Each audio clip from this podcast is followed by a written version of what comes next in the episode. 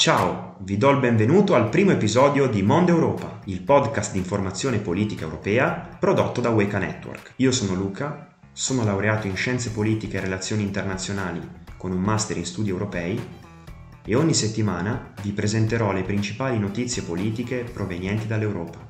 Di Unione Europea si parla tantissimo negli ultimi tempi. In realtà, il termine Unione Europea nasce ufficialmente il 1 novembre 1993 con la sigla del Trattato di Maastricht.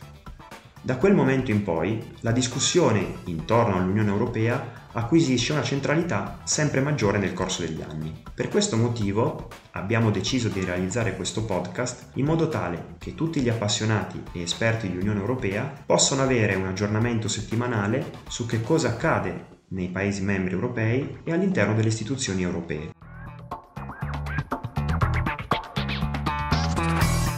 Il nostro podcast comincia da Copenaghen.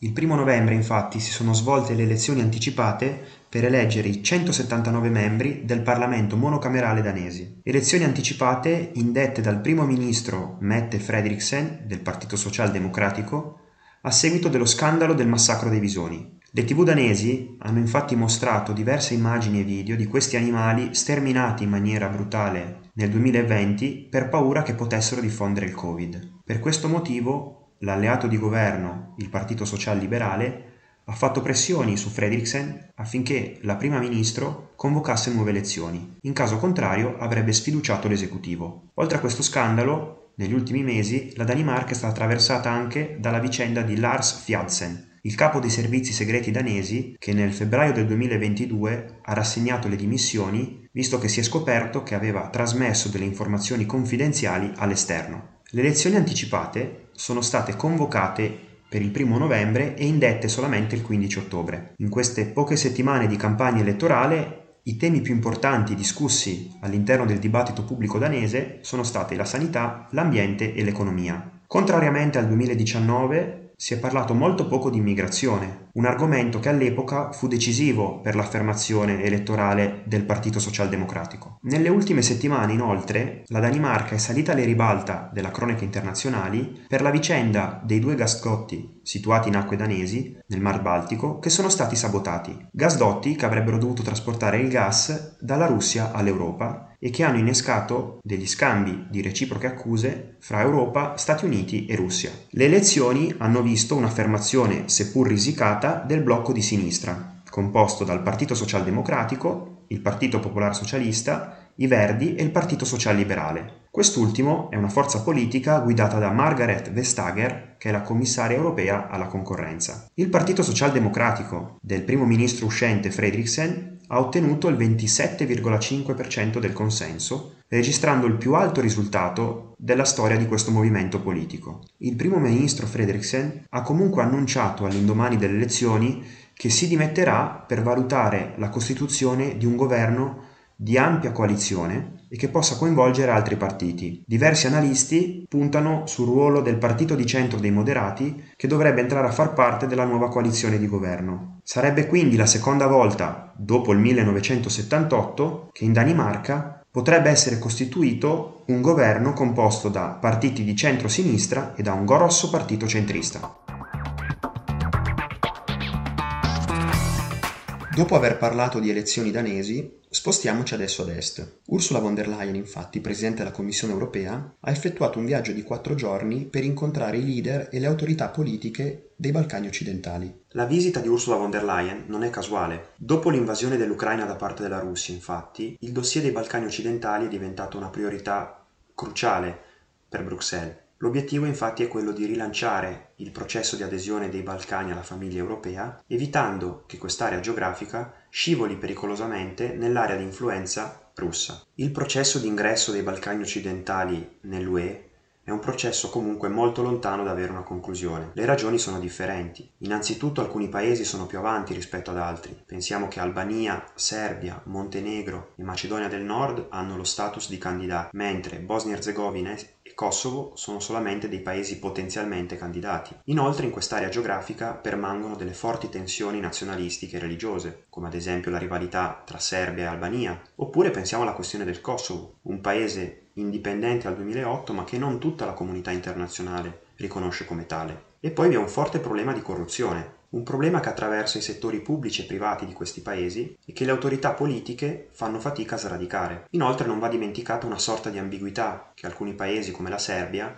manifestano nelle loro relazioni con Bruxelles. Il governo serbo infatti al suo interno presenta diversi ministri filorussi e poi non dimentichiamo che Belgrado ha scelto di non votare le sanzioni imposte alla Russia.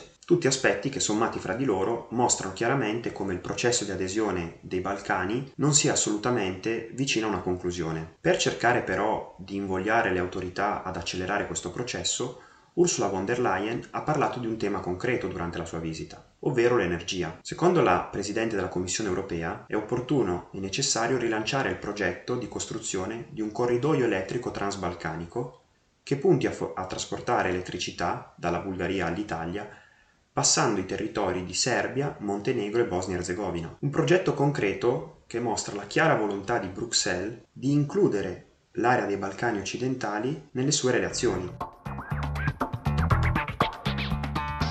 Restando sempre a est, andiamo a vedere adesso le novità emerse in merito al conflitto russo-ucraino. Martedì scorso c'è stata un'importante riunione telefonica tra Macron e Zelensky. Tra i due il rapporto è molto stretto. Infatti Macron è stato il leader europeo che si è dimostrato più vivace nel cercare una pace e un dialogo con Putin. Nel corso del bilaterale telefonico, Emmanuel Macron ha annunciato che invierà nuove armi a Kiev, in particolare per supportare la difesa antiaerea. A livello civile, inoltre, il presidente francese ha promesso un forte supporto alla ricostruzione delle infrastrutture distrutte dai bombardamenti russi e la ricostruzione di tutte le fonti di approvvigionamento elettrico e idrico per garantire al popolo ucraino di affrontare l'inverno in maniera decorosa. I due leader inoltre hanno concluso di organizzare una conferenza congiunta a Parigi non è ancora chiaro se Zelensky riuscirà a essere presente fisicamente o no, per cercare di mantenere alta l'attenzione sul conflitto in modo tale che la comunità internazionale non abbassi la guardia.